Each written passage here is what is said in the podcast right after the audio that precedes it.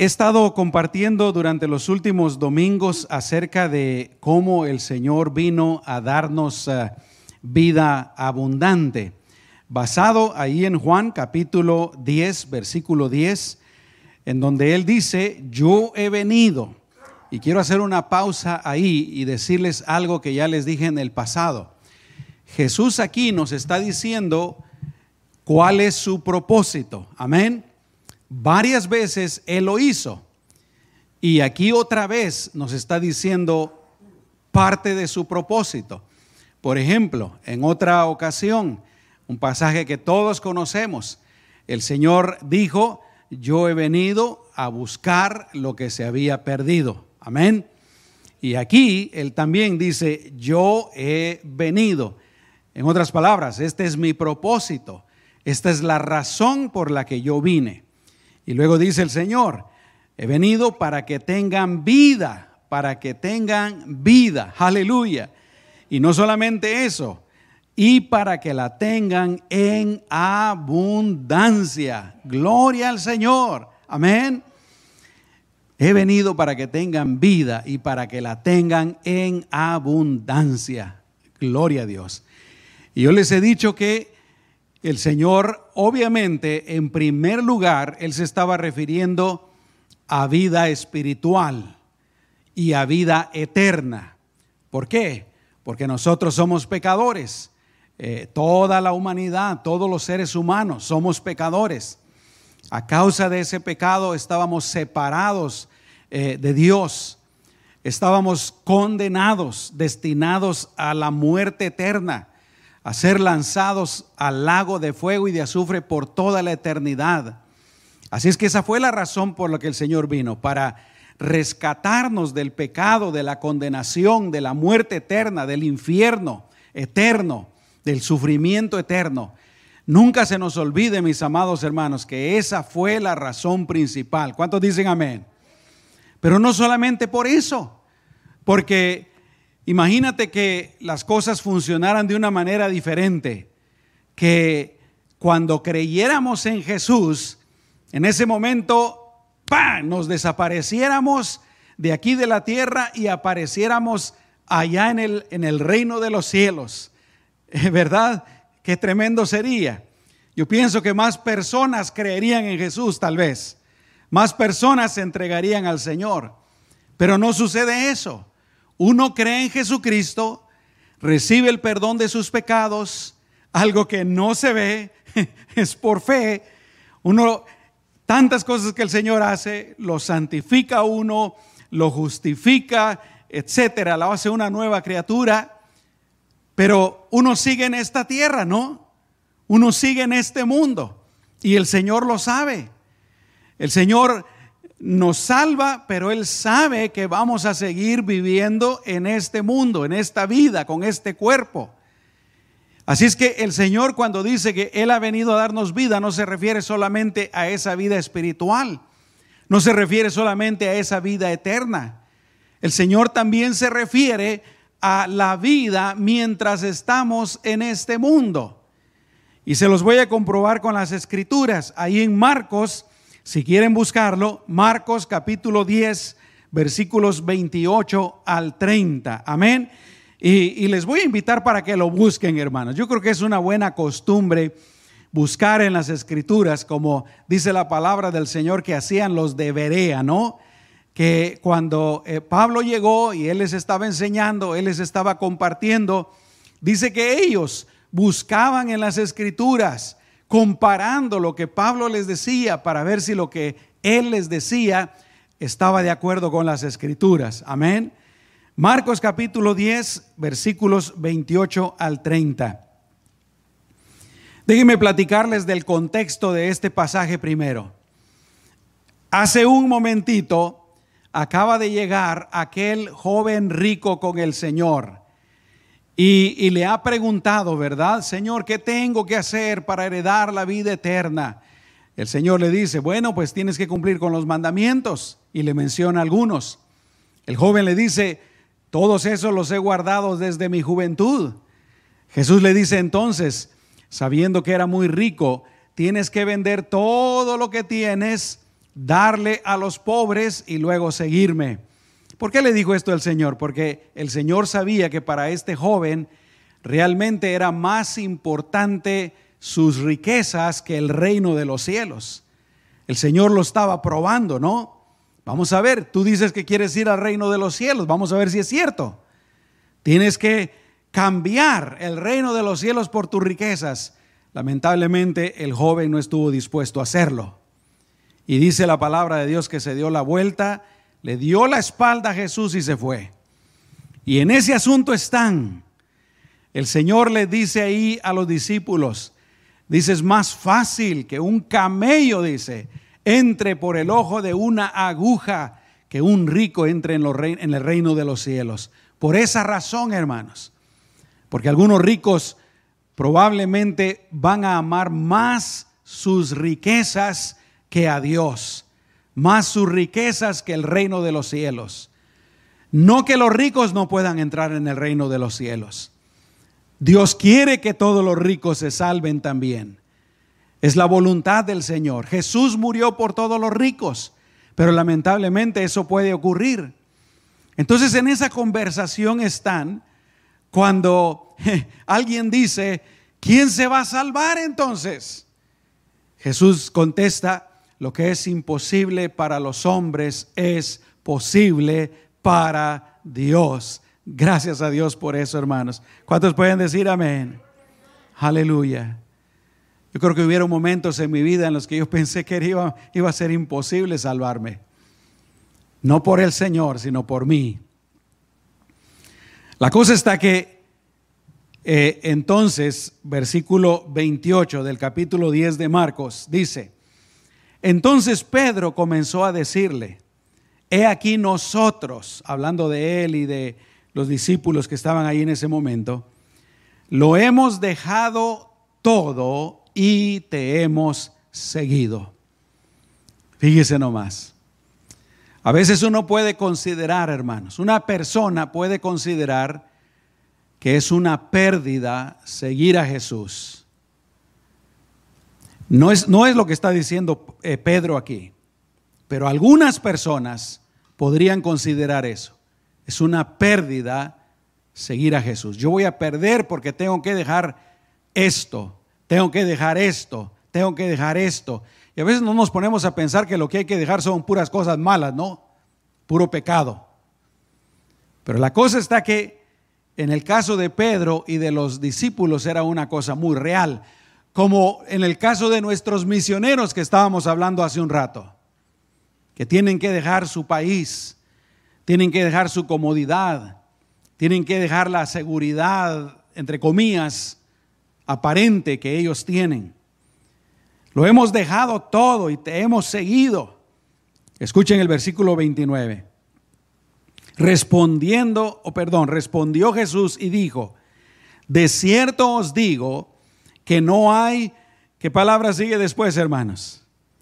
Ajá, ninguno que haya dejado casa o hermanos o hermanas o padre o madre o mujer o hijos o tierras por causa de mí y del Evangelio. Quiero hacer una pausa ahí porque quiero aclarar algo, hermanos.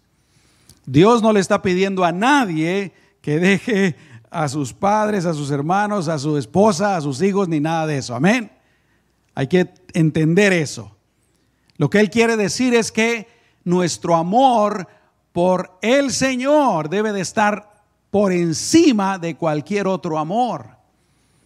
Por ejemplo, en el caso de los esposos, los esposos tenemos que amar a Dios más que a nuestra esposa. ¿Cuántos dicen amén?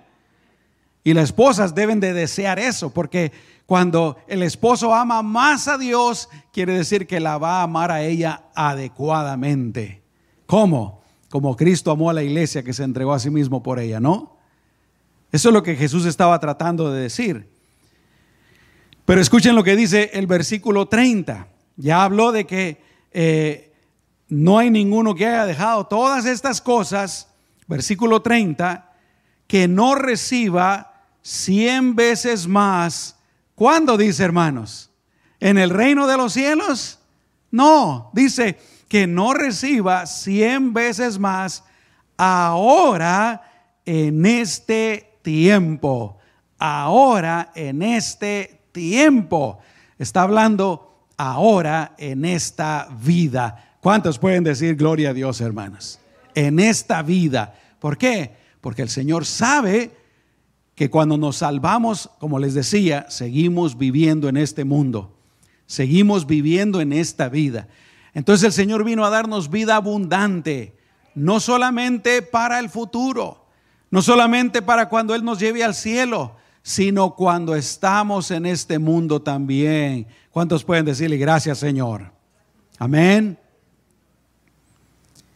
Y nosotros, mis amados hermanos, tenemos esa vida abundante. Pero les voy a ser sincero, yo me he dado cuenta que a veces se nos olvida. O a veces hay creyentes que no lo han entendido. O a veces hay creyentes que no lo han aceptado. Porque una cosa es conocer la verdad y otra cosa es aceptarla para la vida de uno. Amén. Y como les decía el domingo pasado, hermanos, tenemos que hacer lo que hizo la mujer samaritana, recibir esa agua de vida. Amén. El Señor lo dice con su palabra, pero nosotros tenemos que apropiarnos, apropiarnos de esas promesas, de esa verdad. Amén. Entonces, el Señor nos da vida abundante espiritualmente. El Señor nos da vida abundante para nuestra alma, como les he dicho antes. Uno verdaderamente, hermanos, en este mundo, en el Señor, puede tener gozo, puede tener paz, puede tener su mente limpia, con buenos pensamientos, una mente que trabaja bien. ¿Cuántos dicen amén, hermanos? Porque Él bendice alma también, nuestra voluntad. Pero hoy vamos a hablar, hermanos, específicamente de la tercer parte de nuestro ser, que es nuestro físico. Cuando Jesús dijo, yo he venido para que tengan vida en abundancia, también se estaba refiriendo a lo físico, a lo material. Amén. Yo quiero hablarles de, de, tres áreas principalmente. Hay mucho que decir, hermanos, pero tres áreas principalmente. En primer lugar, cómo el Señor nos da vida en lo personal. En segundo lugar, cómo el Señor nos da vida en lo familiar. Y en tercer lugar, ya hablando más específicamente de las cosas materiales, de las finanzas. Amén. Vamos a empezar con la primera. ¿Cómo Jesús nos da vida abundante en lo personal? Y lo primero que se me vino al corazón, mis amados hermanos, es que el Señor nos da esa vida mostrándonos un mejor camino. Amén. Cuando una persona no es cristiana, esa persona va por un camino. Y ese camino, dijo Jesús, es el camino ancho. Es el camino de aquí yo hago lo que yo quiero. Es el camino de aquí yo vivo como vive el mundo. Es el camino de aquí yo hago mi voluntad. Yo voy dirigiendo mis pasos. Hoy en la mañana que venía por el freeway, no, no venía ni un carro, como cosa rara.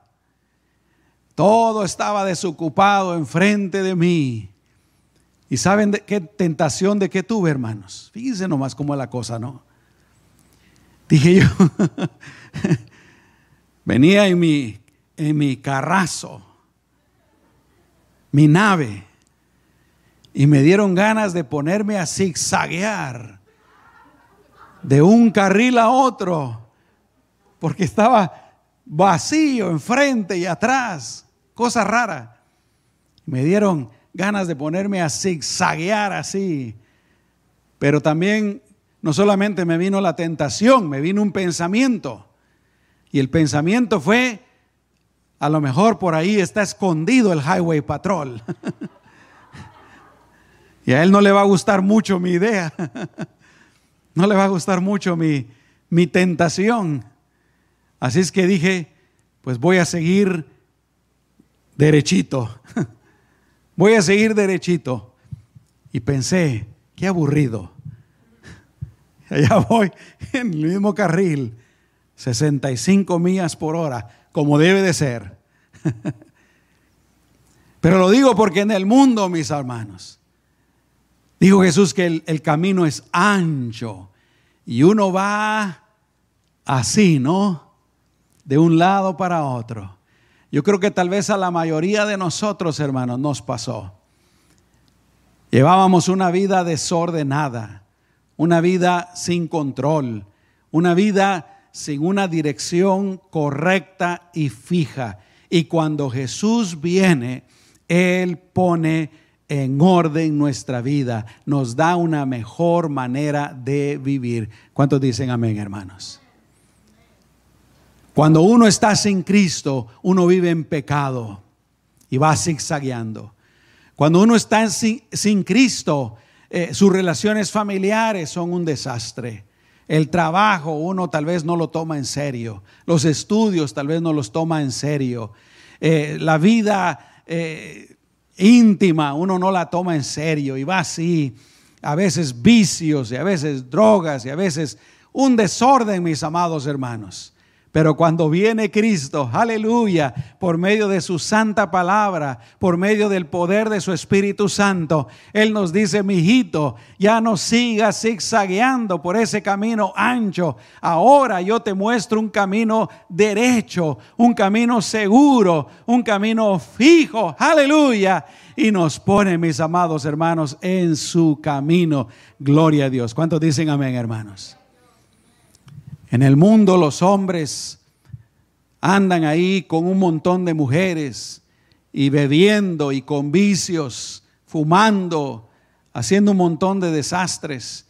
Los jóvenes también eh, teniendo sexo libre antes del matrimonio, así como lo predican las películas y la televisión y los medios sociales. Anda uno, mis amados hermanos, totalmente descarriado.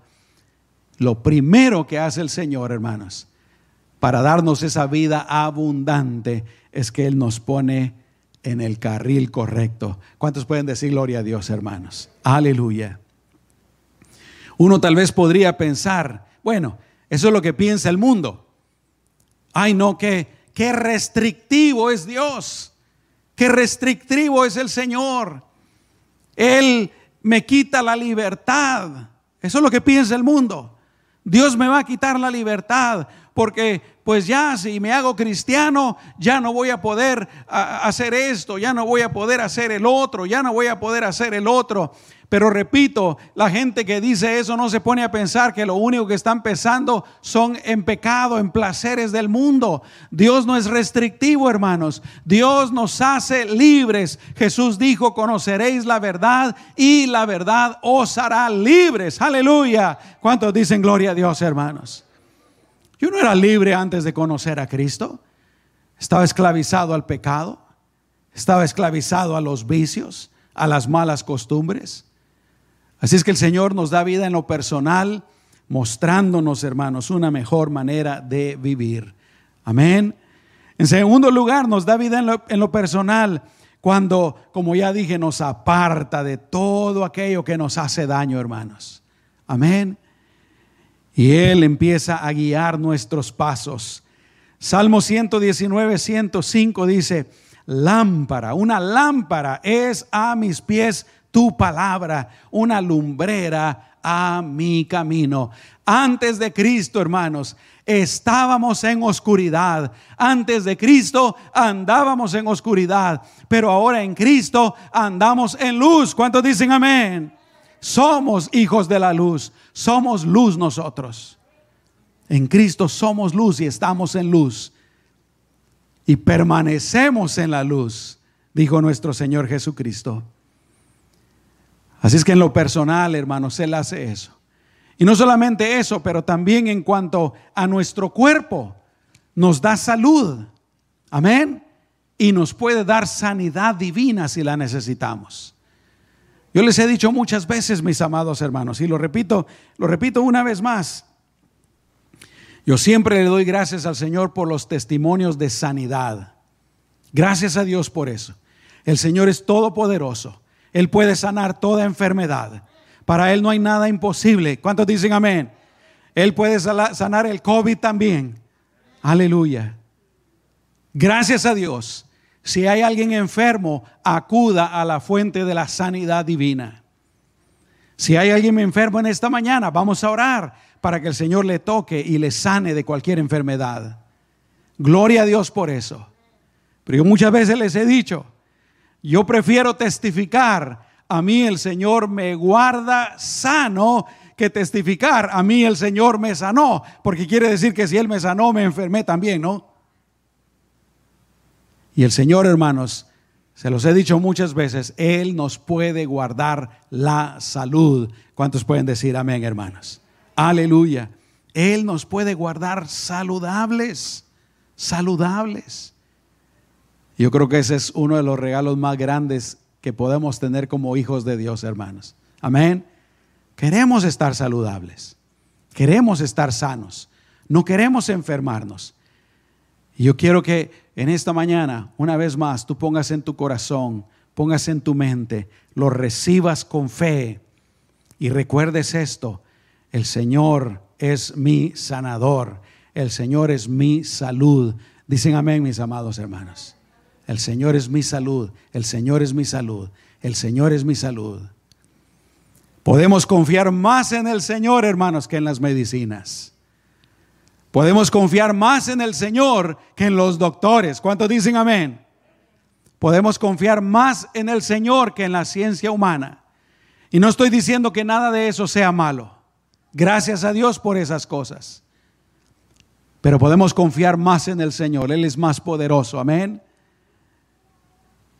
Podemos confiar más en el Señor, hermanos, que aún la vacuna del COVID-19. Aleluya. ¿Cuántos pueden decir gloria a Dios? Y por favor no me confundan, no estoy diciendo no se la pongan. ¿Ok? Pero el Señor es más poderoso, hermanos. Y repito, si nos enfermamos, el Señor nos puede sanar. ¿Cuántos pueden decir amén? Dice la palabra del Señor claramente que por sus llagas, por sus llagas nosotros somos curados. Una de las cosas más extraordinarias y más notables que Jesús hizo cuando vino a la tierra fue sanar a los enfermos, hermanos. En algunos pasajes dice que la, gente hasta se le tiraba encima, casi no mencionamos eso. Pero dice que las multitudes se juntaban a su alrededor y se le tiraban encima a los enfermos para ser sanados. ¿Por qué? Porque el Señor puede sanar, hermanos. Aleluya. Así es que el Señor nos da vida en lo personal, pero el Señor también nos da vida en la familia. Nos da vida en la familia. Yo he conocido matrimonios, he conocido familias que están separados, están lejos, no hay armonía, no hay paz, hay, hay pleito, hay división, hay separación a causa del pecado, a causa de andar en el camino ancho. Pero cuando conocen a Jesucristo, mis amados hermanos, ¿qué sucede? Empieza a haber sanidad, empieza a haber unidad, empieza a haber bendición. Y Dios quiere bendecir la familia y Dios bendice la familia, hermanos. ¿Por qué? Porque Él es el inventor, Él es el creador de la familia. Él quiere que tengamos matrimonios felices, amén. Él quiere que tengamos armonía en nuestras relaciones con nuestros hijos. Y cuando Él dice, yo he venido para que tengan vida, también es en lo familiar, hermanos. Podemos tener una familia unida, bendecida, armoniosa en Cristo Jesús. ¿Cuántos pueden decir gloria a Dios? Aleluya. Podemos tenerlo. Cuando nosotros em, vamos por ese camino que el Señor nos muestra. Amén. Y empezamos a hacer las cosas que el Señor nos dice. Si tú necesitas bendición en tu familia, créele al Señor. Pídele al Señor, el Señor te va a bendecir. Si necesitas bendición en tu relación matrimonial, pídele al Señor. Si algún familiar tuyo no es creyente, pídele al Señor. Si hay alguna relación quebrantada, pídele al Señor. El Señor vino a dar vida y vida en abundancia a la familia también. Y en último lugar, mis amados hermanos, en lo que sería lo, material ya, lo financiero, el trabajo, los negocios, lo que sea. Amén. ¿Y cómo nos da vida el Señor abundante en lo material, hermanos? Como yo les he dicho en otras ocasiones, en primer lugar, cuidando lo que tenemos. Póngame atención, el Señor no solamente puede cuidar nuestra salud, aleluya. ¿Por qué no le dicen al Señor, Señor, gracias por cuidar mi salud? Gracias por mantenerme saludable, Señor. Yo confieso que hay salud en mi cuerpo. No importa cuál sea tu situación, tú ah, confiésalo. Hay salud en mi cuerpo. Tu salud está en mí, Señor. Yo soy saludable en el nombre de Jesús. Aleluya. Pero Él también puede cuidar nuestras cosas materiales. Escucha lo que el Señor dice del pueblo de Israel, Deuteronomio capítulo 29, versículo 5. Dios le está hablando aquí al pueblo de Israel. Después de que han pasado 40 años en el desierto como nómadas, ahí caminando de un lado para otro, dice, y yo os he traído 40 años en el desierto. Escuche esto, vuestros vestidos no se han envejecido sobre vosotros, dice. Aleluya.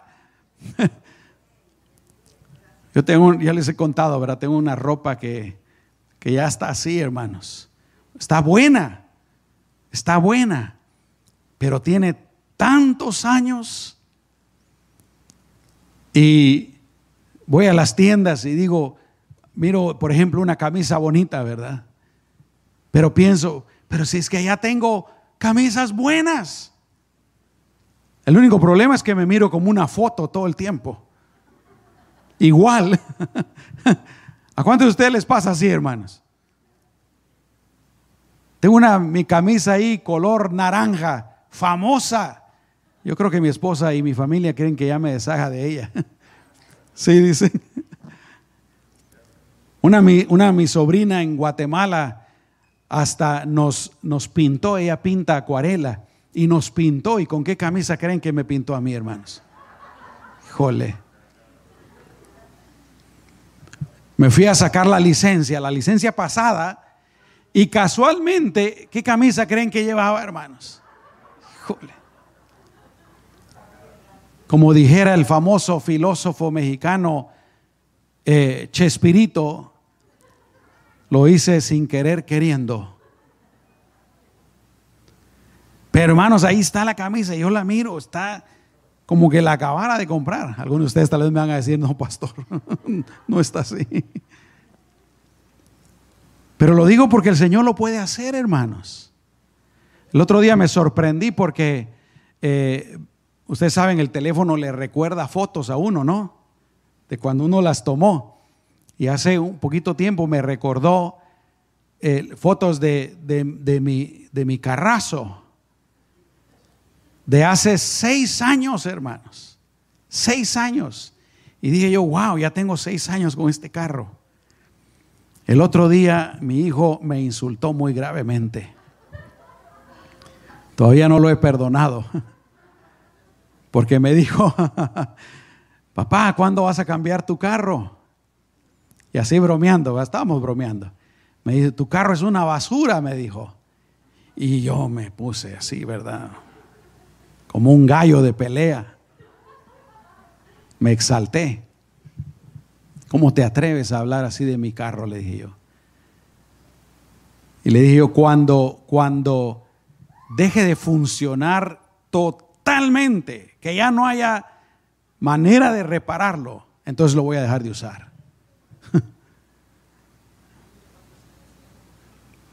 Carros de 1986. Tiene, ¿cuántos años, hermanos? 34 años. 36 años. 35 años. Gracias, hermana nena. 35 años. Y yo tengo 6 con él. Y anda como que sin nada. Todos los cholos me lo envidian.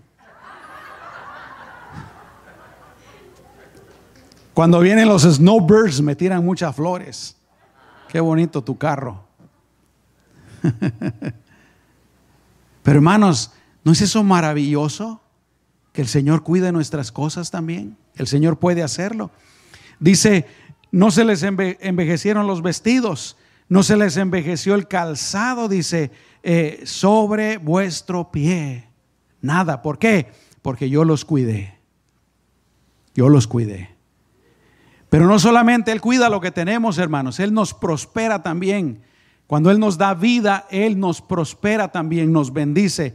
Salmo 1, 3, eh, capítulo 1, versículo 3 dice que el hombre, la persona que confía en el Señor, que medita en el Señor, que depende del Señor, dice, será como árbol plantado junto a corrientes de agua, dice. ¿De qué agua, mis amados hermanos? Del agua viva que el Señor nos da. Amén.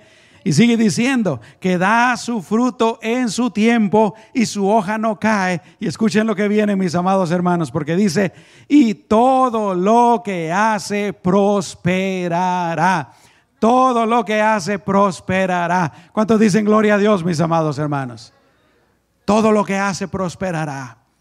Los que están en la escuela, si están en el Señor, aleluya, el Señor los va a hacer prosperar en los estudios. Yo lo experimenté cuando estaba en la high school, cuando fui a la universidad. Los que están eh, en su trabajo, el Señor los prosperará. Si ustedes, mis amados hermanos, viven de acuerdo a la voluntad del Señor y le honran a Él, el Señor los prosperará. Los que tienen negocio, al pueblo de Israel Dios le dijo, ustedes no van a estar en la cola, ustedes van a estar en el frente, en la cabeza, amén. Dios les prosperará. Yo he conocido personas aquí, bueno, ya tenemos eh, muchos años de conocer a algunos, ¿verdad? Algunos que empezaron con nosotros aquí desde hace muchos años. Hemos conocido a algunos que no tenían mucho tiempo que habían venido de sus países. Y obviamente cuando uno viene, pues viene empezando, ¿no?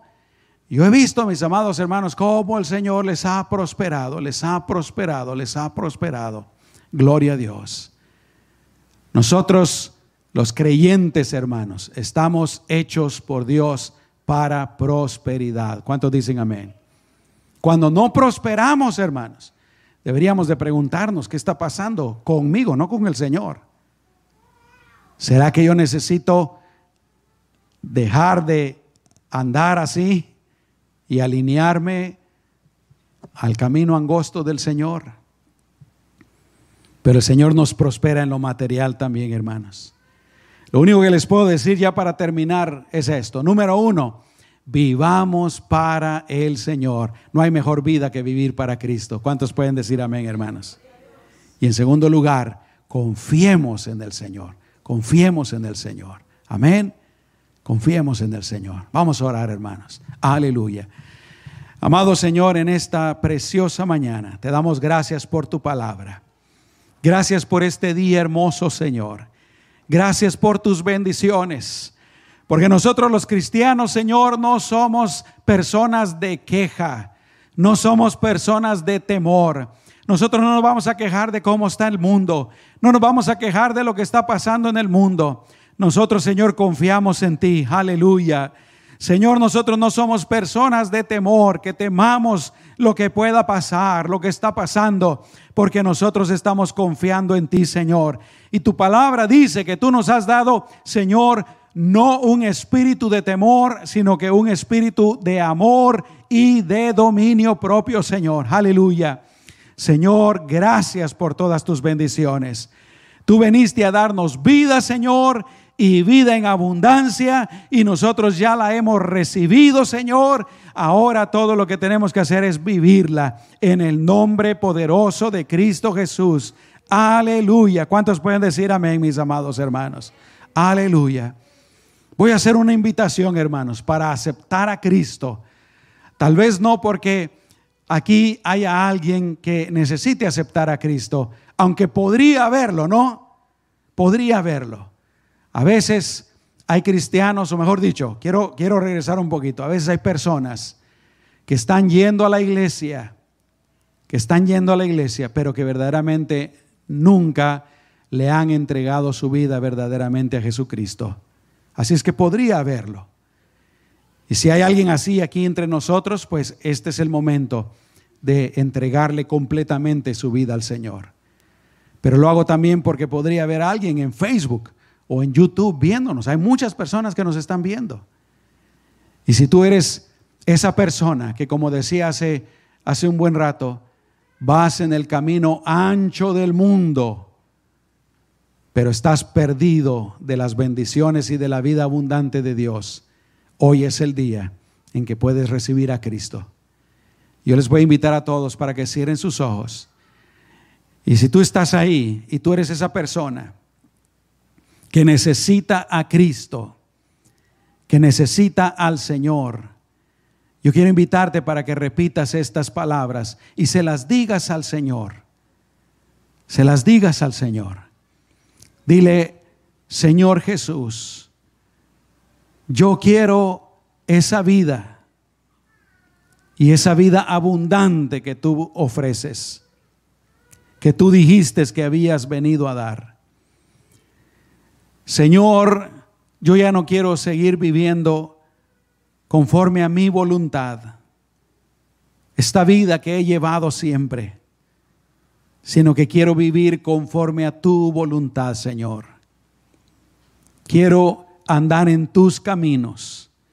Quiero recibir todo eso que el pastor ha estado hablando, Señor. Y es por eso que en este momento abro mi corazón, abro mi vida y te invito a entrar en mi vida, Señor. Yo creo en ti. Perdona todos mis pecados. Límpiame de toda maldad. Y en este momento yo te recibo como mi Salvador y como mi Señor. En el nombre de Jesús. Aleluya. Amén y amén. Si tú hiciste esa oración sinceramente, con todo tu corazón, el Señor te da esa vida abundante. El Señor te saca del camino ancho y te pone en el camino suyo, ese camino de vida. Amén. Gloria a Dios. Vamos a hacer una última oración, hermanos. Yo no sé si aquí habrá alguien que tiene una necesidad en su vida personal o una necesidad de salud o algo. Amén. Pero si tú eres esa, esa persona, gracias. Yo quiero invitarte para que ahí donde estás te pongas de pie. Si tienes alguna necesidad, ponte de pie. Amén. Tal vez eh, familiar, en el matrimonio o con los hijos. O tal vez, eh, eh, como dije, en cuanto a salud, necesitas un toque de sanidad de parte del Señor el Señor puede sanar. O tal vez hay algún, alguna necesidad financiera o alguna otra necesidad. Si hay alguna necesidad, yo te invito nada más. No te voy a invitar para que vengas aquí al frente, pero que te pongas de pie ahí en tu lugar y el Señor te mira y el Señor puede tocar tu vida ahí donde estás. Amén. Alguien que tenga una petición, hermanos, ponte de pie en lo que oramos. ¿Está bien? Eh, en un acto de, de clamor, en un acto de petición, en un acto de fe también al Señor. Aleluya. Padre, en el nombre poderoso de Jesús, yo te pido por mis hermanos, Señor, mis hermanas que se han puesto de pie, y también por aquellos que puede que nos estén viendo en este momento en línea y que tienen una necesidad. Señor, tú eres todopoderoso. Tú mismo dijiste, Señor, que lo que, es, lo que es imposible para el hombre, para ti, Señor, no hay nada imposible. Señor, te pedimos y por fe recibimos en esta mañana. Tú pones tu mano en este momento sobre cada uno de mis hermanos y resuelve su necesidad, Señor, con poder, en el nombre poderoso de Jesús. Ahora dile al Señor, Señor, yo recibo por fe, yo recibo por fe. Yo siento tu mano, Señor, en mí. Yo siento tu toque, Señor, por fe en el nombre poderoso de Jesús. Gracias, Señor. Amén y amén. Aleluya. Gloria a Dios. Que Dios me los bendiga, mis amados hermanos.